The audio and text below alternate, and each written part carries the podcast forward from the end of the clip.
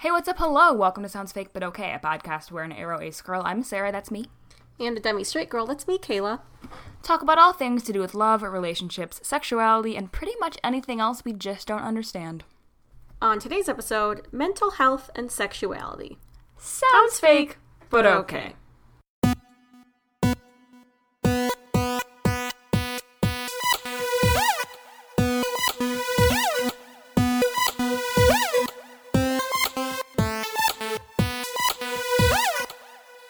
Welcome back to the pod.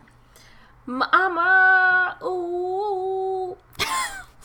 God damn it. Thought that I one like at an hour ago. Was pretty pleased. Oh no, I didn't mean to laugh. It's amazing when you have severe anxiety, but then you have these random upswings at night, and you suddenly hmm. can do things, and your mind is like, "What? A few hours of fucking normalcy," and that's what you come up with. Good. That's what we like to hear? Uh, Question mark. I mean, it's not, but it is on topic for this episode. But It, it sure is. Before we get into the episode, a reminder that we're still running our Sounds Fake Survey 2019. we sure are. Uh, and if you're my sister and you have taken the survey and you just like passive aggressively say something at the survey, just say it to me. We can discuss it. I think you should discuss it. Um, maybe podcast with me and my sister. We'll see. Yes. But also, a lot of you have already filled it out, so thank you. And there's like a lot of really great episode ideas, which is great because me and Sarah are running low. Oh, we sure are. Uh, yeah. So that's Big all. mood.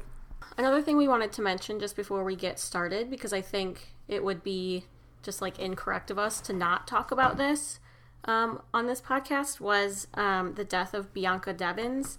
Um, she was an asexual woman who was recently murdered. I don't know that many details. I don't know that anyone knows that many details yet. Um, Yeah, they don't seem to have publicized too much Right. information. I did see some like talk online that it was like pretty soon after she had come out as asexual, and so people are thinking it might be linked. So yeah, I guess I just thought we should mention it. If anyone you know needs to talk or anything, we're here. Um, I know our Discord was talking about it a bit the other day, so that's always there as a resource for you. So yeah. Yes, if you are struggling with mental health slash suicidal ideation, which is just a fancy way to say suicidal thoughts, please reach out to someone, whether it's something like Trevor Project, someone you know. Yeah, I think yeah, especially with like what we're talking about today, it can be like I guess trigger warning that we're talking about mental health stuff. So we can try to drop some resources down below um, of like helplines and stuff. So yeah, but know that we're here. The community is here. So if you need anything, hello. Heck yak. Kayla, what did we talk? Did I already say that? No, I Uh, didn't. Speaking of severe anxiety, what are we talking about this week? uh, mental health Yeah, boy. and sexuality. yeah, boy. That's all. So, yep, that's it. Uh, bye. Thanks for joining us on this pod. Thank you. Okay, so mental health and sexuality. It seems that a lot of people who identify as queer in some way often have a higher chance of having mental health issues. Yeah.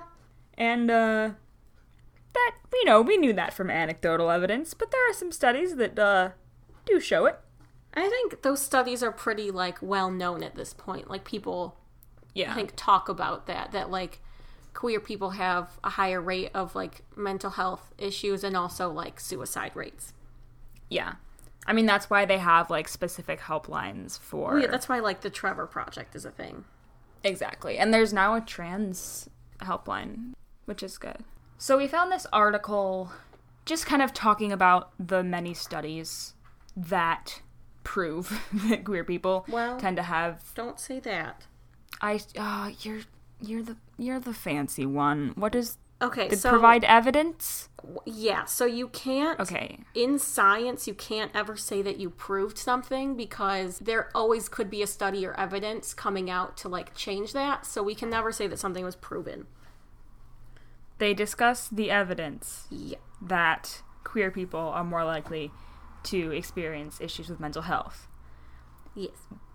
It was super interesting to me. Specifically, they were talking about women, how the reported rates of lifetime mood disorders for lesbians prevalence was 44.4%, 58.7% in bisexuals, and 36.5% in women who are unsure of their sexual identity as compared to 30.5 in heterosexuals. I found it very interesting, but also telling that for bi women it was a solid 14% higher than lesbian women. Yeah, I think that totally made sense to me because I think like especially since like bisexuality is just like less talked about and like less accepted still like um and I think probably and, just more confusing for people.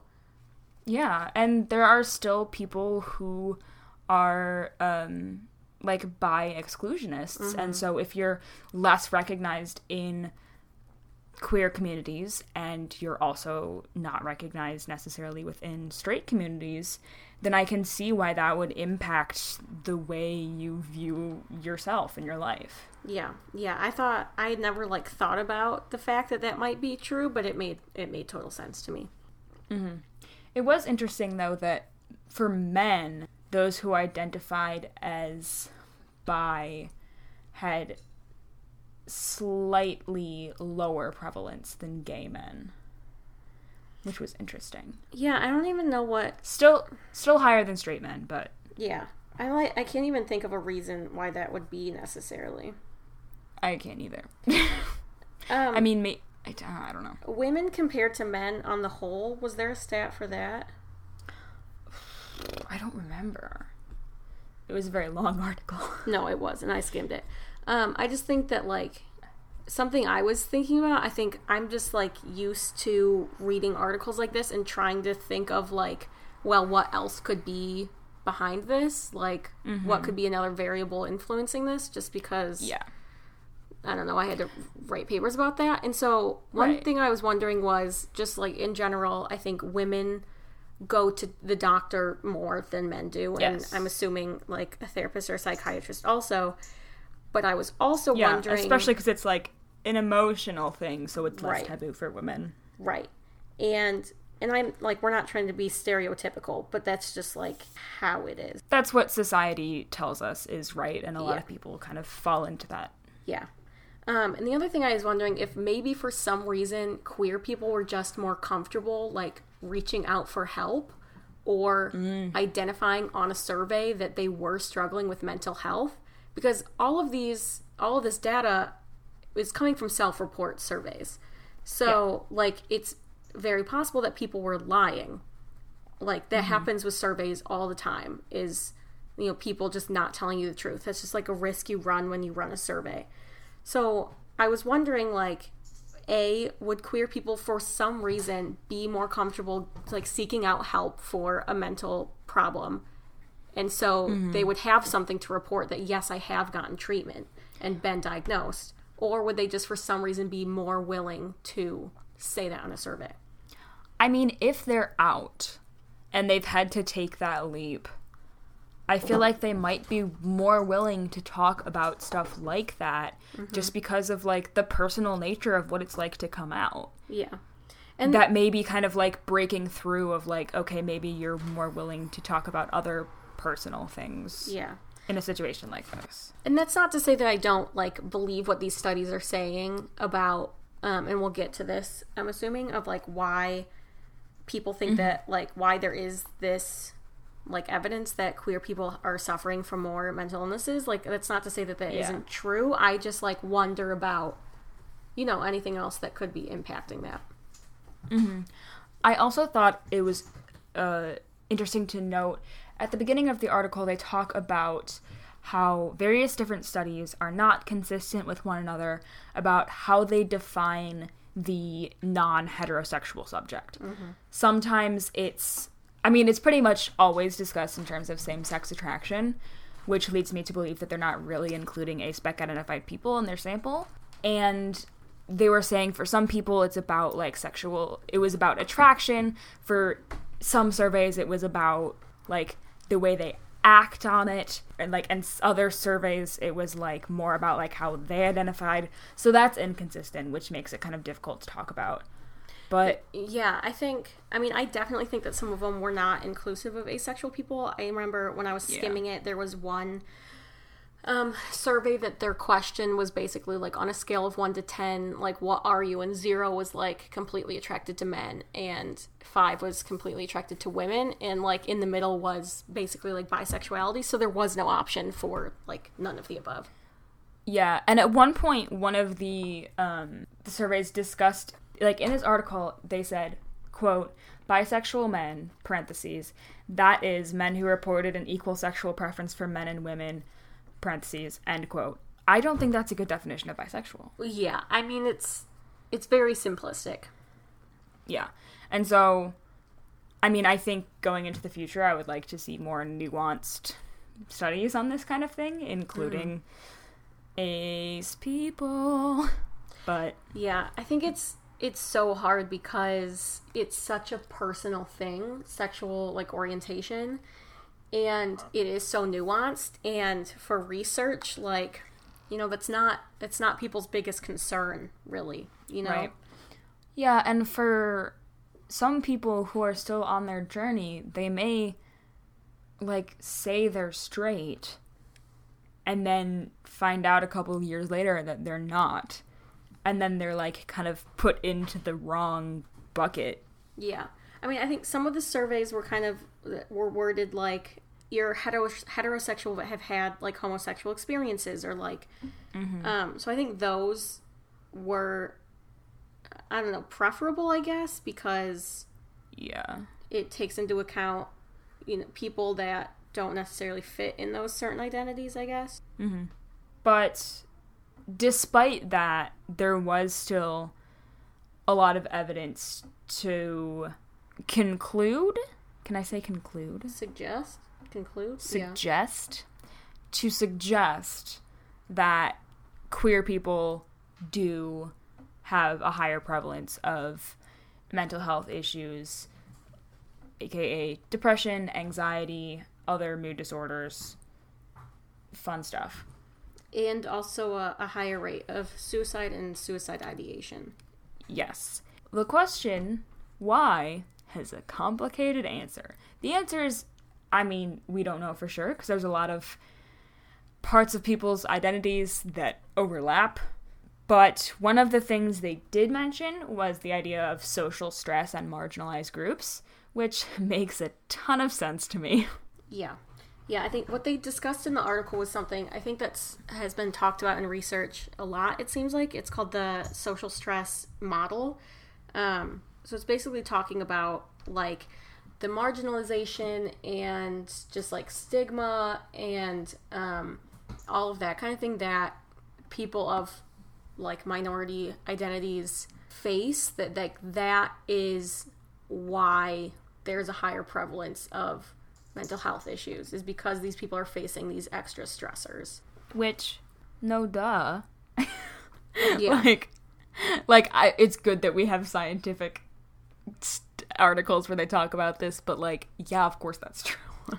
well, yeah, I think it's definitely like yeah, when I read that, I was like, yeah, obviously. But I do think the interesting thing about, and this is maybe getting a little too like nitpicky or a little too like, I'm excited to be doing some psych stuff again since I haven't in Kayla, a couple months. Were you a psych major? Were you in a feminism class? Um, that was for my other major, so you put that away.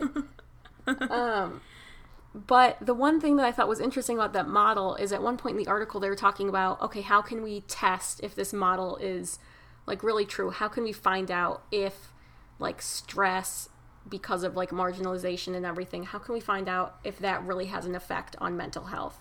And so some studies were looking at um, states in the United States that had legalized gay marriage and they were looking at okay let's look at people like queer people's mental health before it was legalized and then after and see if it's different.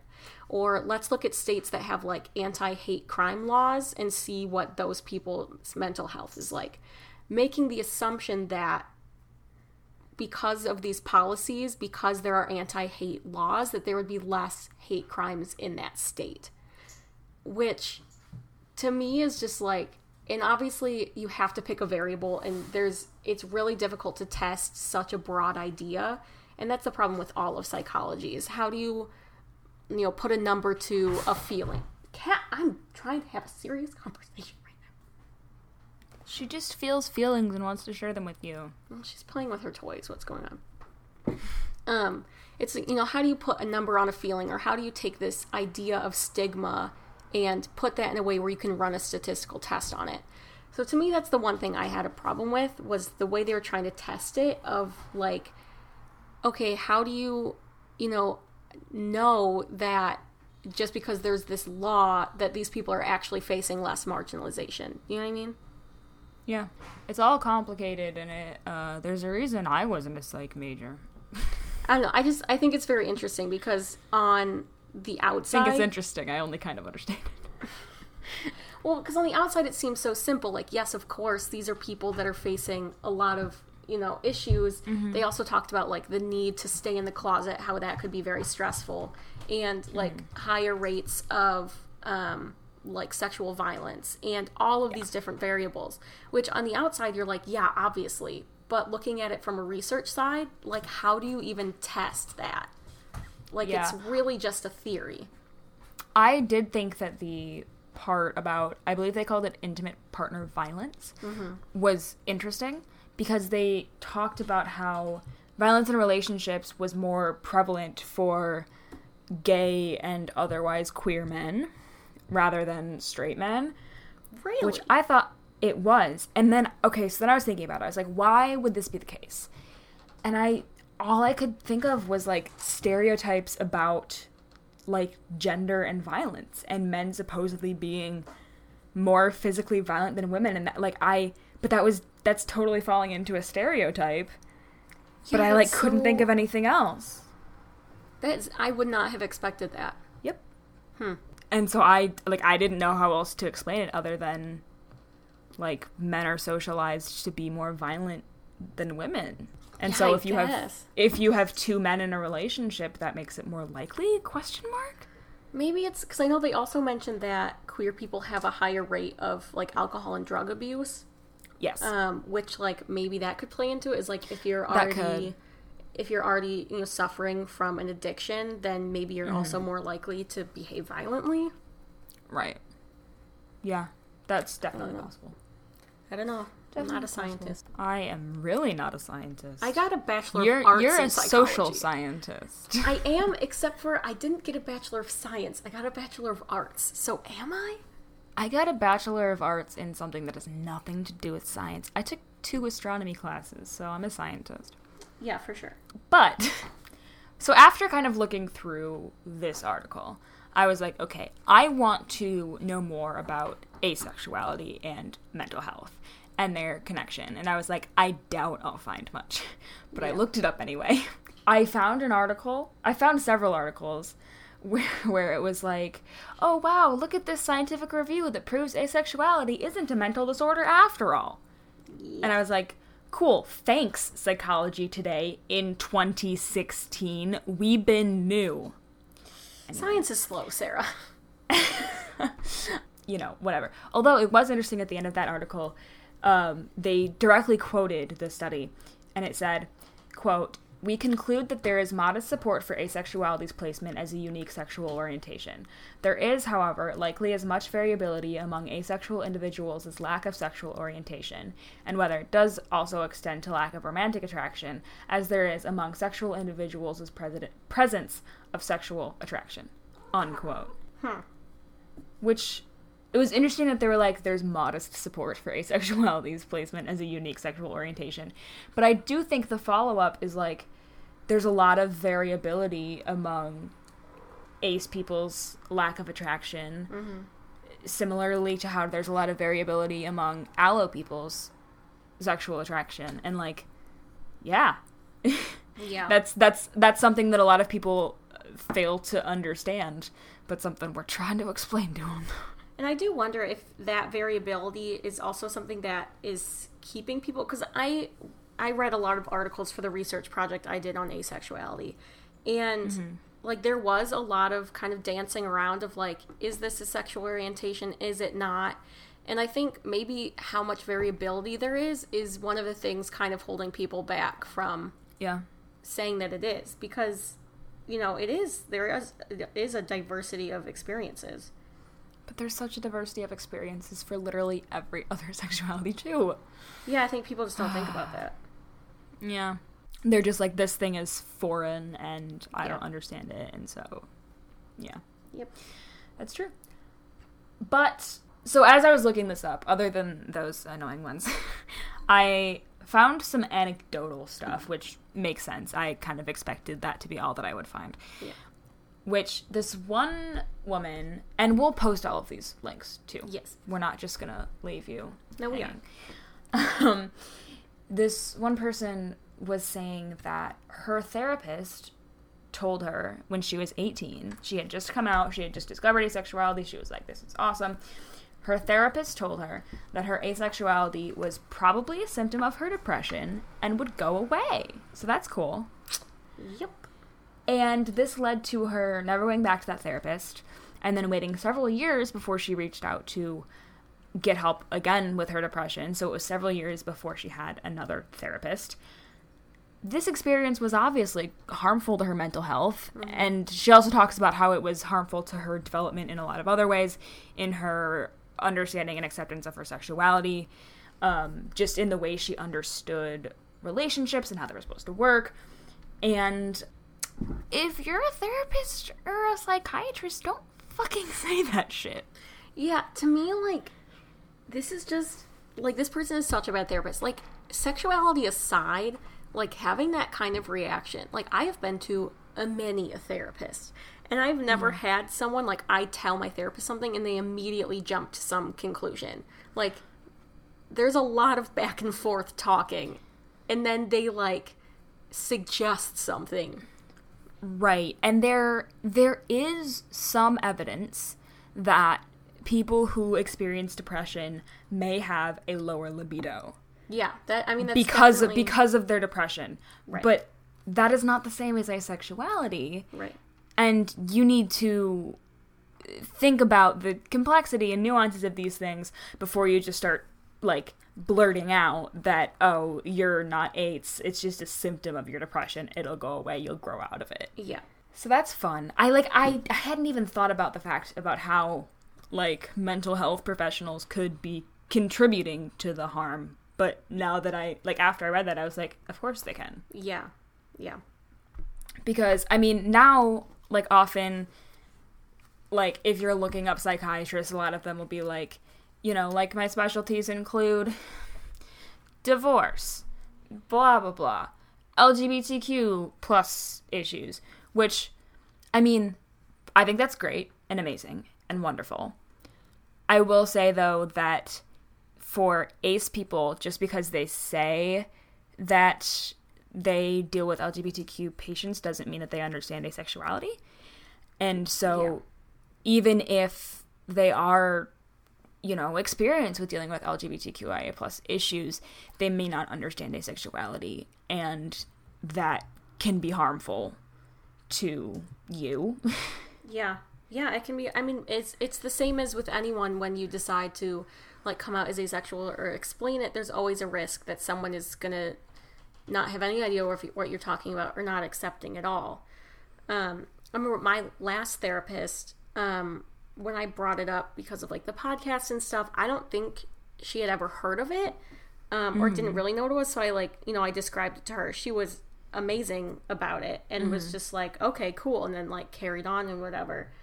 Um, so I was very lucky in that regard, but yeah. Yeah. I when I was seeing my therapist like at the beginning like she had me like fill out a form of just like a bunch of basic information.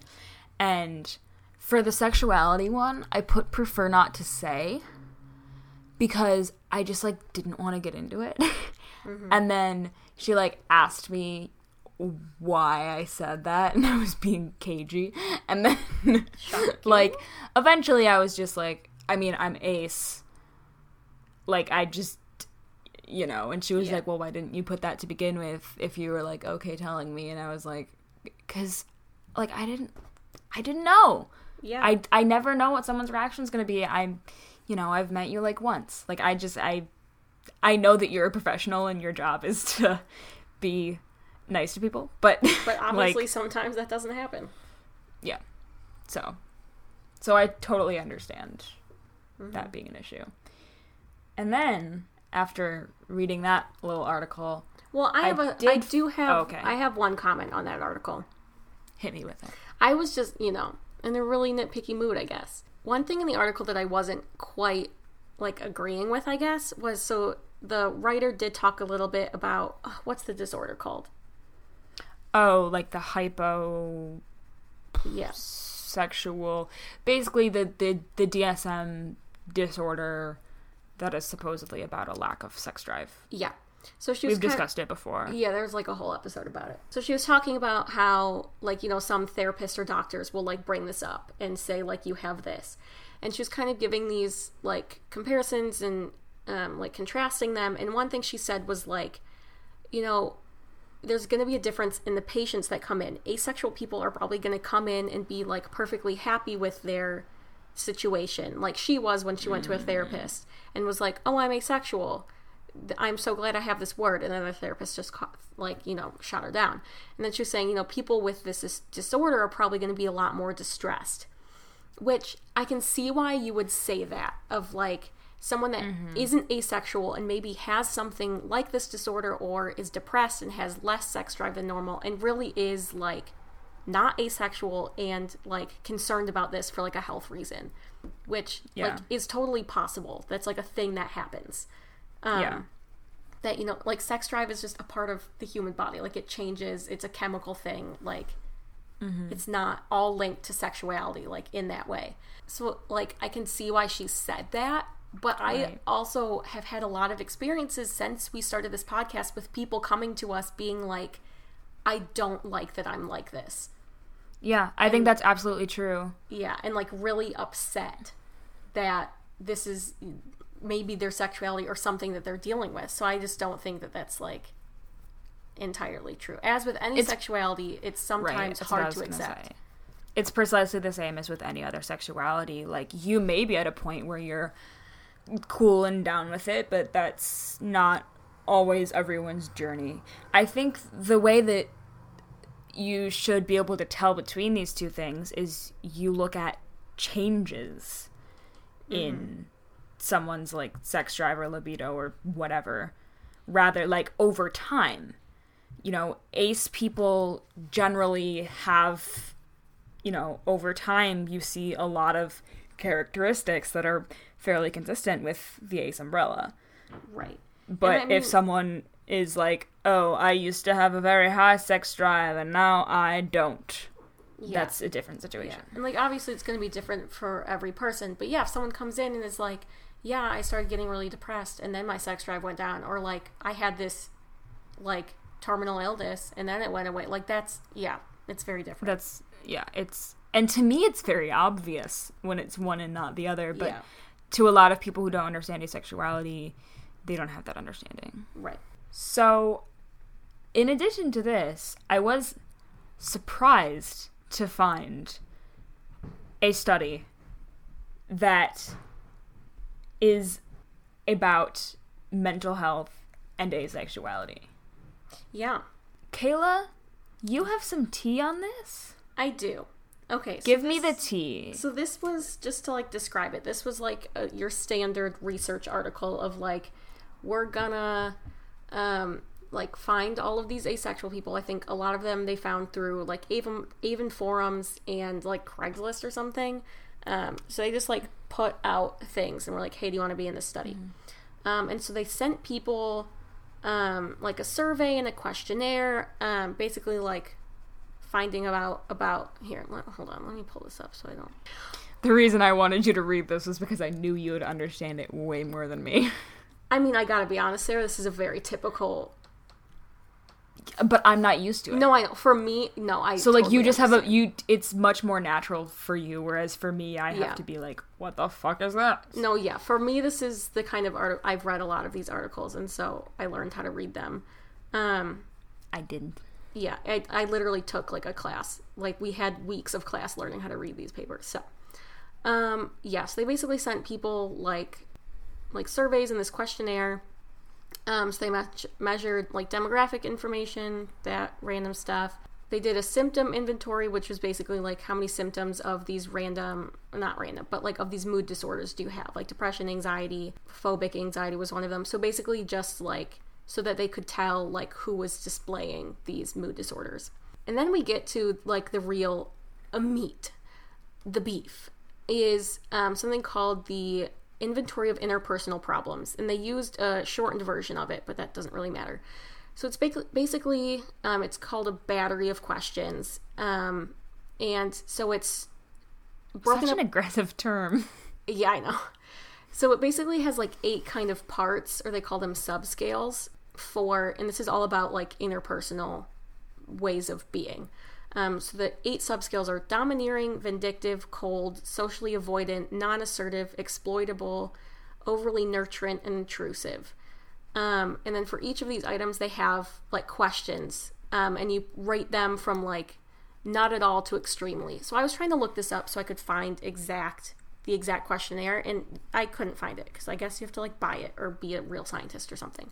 Dumb. Um, but it was basically questions like I feel like comfortable being close to someone, or you know, so like stuff like that. Mm-hmm. And actually, let me look it up, see if I can find, because I think they were good examples. So some of the questions are like, um, it is hard for me to trust other people, say no to others, join in on groups, keep things private from other people, let other people know what I want, tell a person to stop bothering me. And then you rate it from zero, not at all, to extremely, which is a four, which is also the optimal Likert. It's called a Likert scale.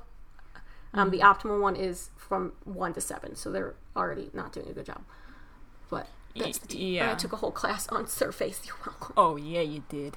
Yeah, I did. So basically, they had people um, fill this out, and what they found was a asexual people are more likely to have mood disorders, and they related that to like asexual people um, experience a lot of the same like adversity as other queer people, which was I was like, haha. All Whoa. the people who say I so they did actually Wild. say that. yeah. Which I was like, okay, that's good that you like recognize that. Um Someone but, recognizing that publicly? What? I know. Sounds fake, but okay. Here's what bothered me. And I mean, it what it did happen statistically significantly.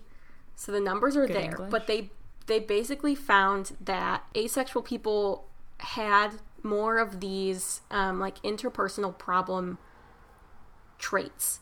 So they found that asexual people had, um, let's see, they ex- exhibited elevated social inhibition and cold slash distant scores. And so this basically led to like some speculation about. Um, so there's something called the attachment styles that they look at in young children with their mothers. They do these whole tests with um, babies and their moms and like what happens when the mom leaves the room when the baby is alone. So they basically were speculating that asexual people may have had the avoidant attachment style as young children. So basically they just like oh. aren't as connected to their parents, which it says, which in turn might have led to problems developing intimate relationships later in life. Um, so they're basically saying that like this is the cause, um, or like the root of asexuality. So that is, I mean, I can. The thing is, I can see where that comes from. Like I understand. Yeah. Where that speculation comes from. My main problem with this is looking at, and they do even mention this in the article about, you know, a reason maybe that asexual people are scoring on the more cold side or the more like distant side is because they've had to grow up in a world that's very sexual and they don't experience that. The article did yeah. talk about that, which I thought was a great point, and I was glad they brought that up mm-hmm. because that's another thing I think people don't talk about a lot is that there's this very sexual world, and for asexual people, it is very alienating. Mm-hmm. And so they did bring that up of like maybe that's why these people are scoring like this. My main concern and like question. And obviously, I just have a bachelor's degree in psychology, so like I'm not an. But expert, you got a degree, bitch. but I do have a degree. My wonder is when writing this battery, the people who wrote it were probably men, probably white, and probably not asexual. So mm-hmm. I'm wondering, and this is why I wanted to find the questions to read them, is these questions were probably written with the idea in mind that people should be romantically and sexually interested in other people, mm-hmm. not taking into account that people wouldn't be. So, you know, for these answers, like saying no to other people, are you com like is it hard for you to say no to other people if you are asexual you might say no i'm not comfortable with this but it might be because like you're living in this very sexual world yeah like so these questions i think there's a potential that the reason that asexuals were found to like score more on these um, like interpersonal problems is because this survey wasn't written with the idea in mind that there are people who don't experience this type of attachment in this type of interpersonal relationship. Yeah, definitely. So that was my main T on That's the T. That. And obviously like I haven't done I don't I haven't read anything about this battery of questions, so like I don't know anything about it, but I mean I would battery of wait. questions. It's a battery of questions. What do you want from me? It's just it sounds so stupid. It does but like I'd be very willing to bet about the kinds of people that wrote this. You know? Do you, do they like think that they were like attacking the subjects with the like? Do you think that impacted the way they answered that it was called a battery? Well, I don't think you never tell people that. Probably, I don't it's know. Funny. Okay. It's I should late, tell people okay. to take the battery of questions that is our yearly survey. take 36 questions, a battery of questions that will make you fall in love. Oh my god. But, like, yes. Oh my god. Okay. But, conclusion the study does suggest that asexual people do have higher likelihood of mood disorders and anxiety yeah. And it was it was like the same kind of reasoning, like the social stress thing. Mm-hmm. Of like these are people that are like facing a lot of adversity, which I was very pleased that they like straight up said in the article that like asexual people face a lot of the same issues as other queer people, and I was like, oh, yeah, we're saying that. Okay, they sure do. Indeed. Cool. Do you have anything else to add on the subject? Uh, sorry if this episode was like way too much for people. listen, we wanted to talk about sexuality and mental health, but it's kind of hard to talk about those things without looking at the evidence that yeah. it is more difficult or more likely that that queer people will have um, mental health issues. So yeah, I just this stuff I haven't done it in a while, and it's fun and it's exciting. So sorry. Conclusion: um, be there for the I'm people around you. Uh, that's not where I was going, but that's true. Mm, yeah. Be there for the people around you, especially the queer folk, because you know there's a lot going They're on sad. in the world. Yeah, not necessarily, but it's possible. I mean, everyone's sad sometimes. That's true. Okay, uh, what's our poll for this week? Oh Lord, Lort. Yes. On the most recent episode of uh, Into the Gridge that we recorded, Jared was like, we should do like a trivia question. And Perry straight up said, I listen to Sounds Fake But Okay, and I know the problem with doing something like that weekly, you'll regret it. And I was like, that's true. That's so true. I regret it every day of my life. I regret it every day. Our poll this week is uh you know those um squeaky chickens? Yeah. Why? Oh my god. Okay. So I can't I'm there are so many things you get mad at me for doing on this podcast and then you just do that. Like I don't What do I get mad at you for? Um everything? What? The us? I just hate that in general. It has nothing to do with the podcast. Okay, still though. it's just just pure innocent hatred. I oh, interesting. I hate this. I don't know what our poll is. It'll be a surprise. What?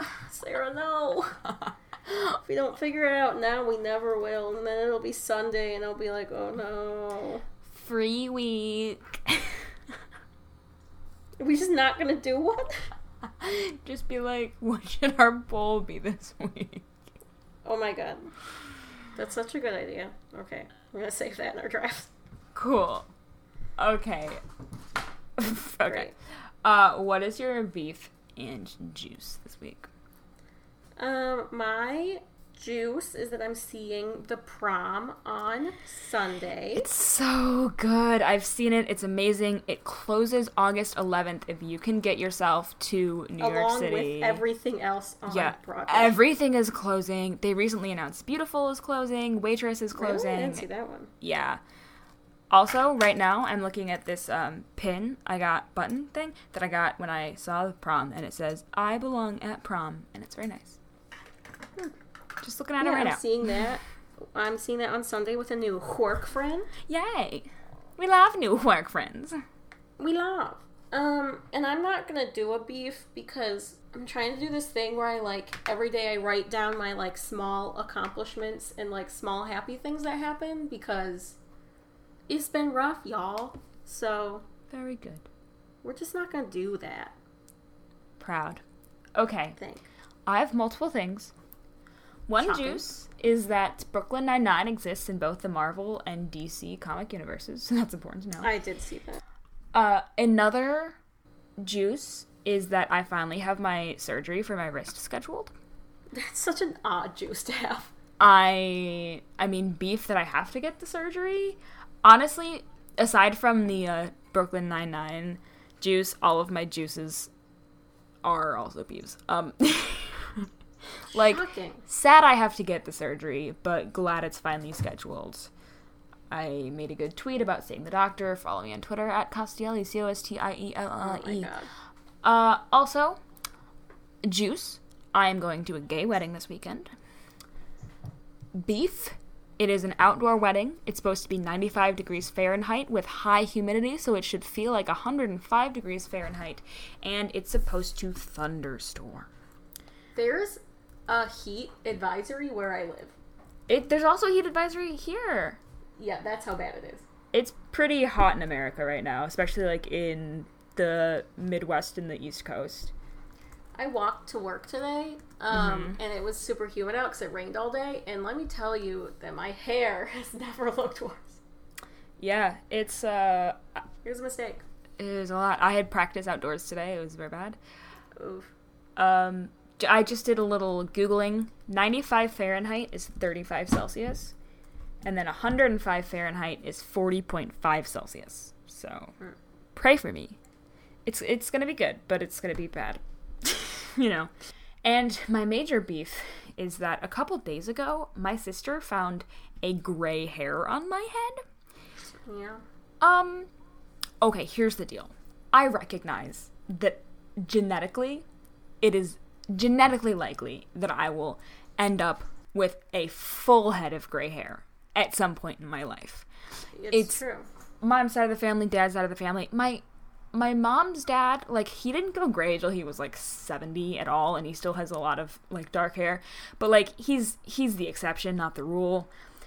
You know, I'm I'm sure I'm going to go full gray. But I am 21.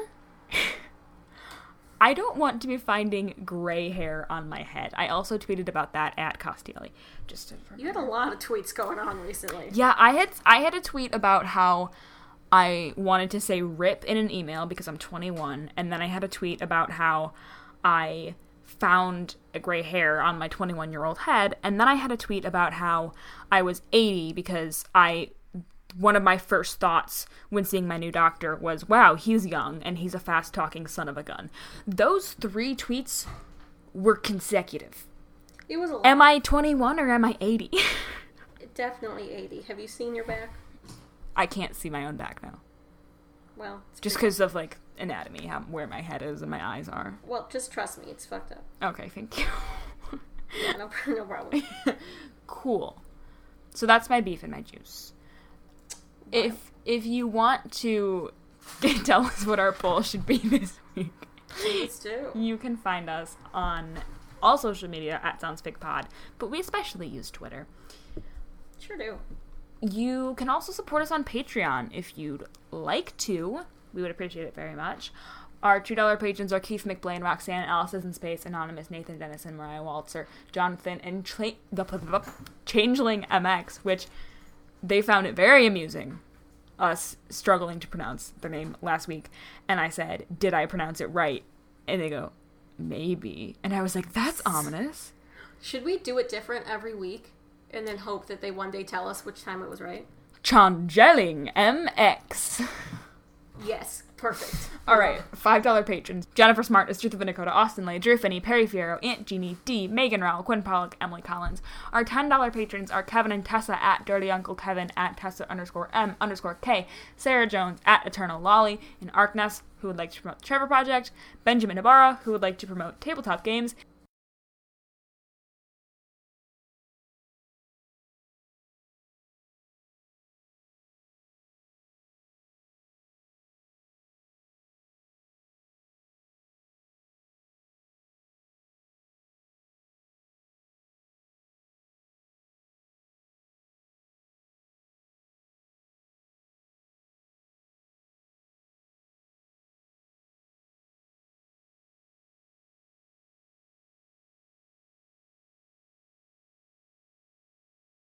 $15 patrons are Nathaniel White, Nathaniel J. White Designs.com, and my mom Julie, who would like to promote free mom hugs. Thanks for listening. Tune in next Sunday for more Rest in Your Ears. And Until then, take good care of your cow.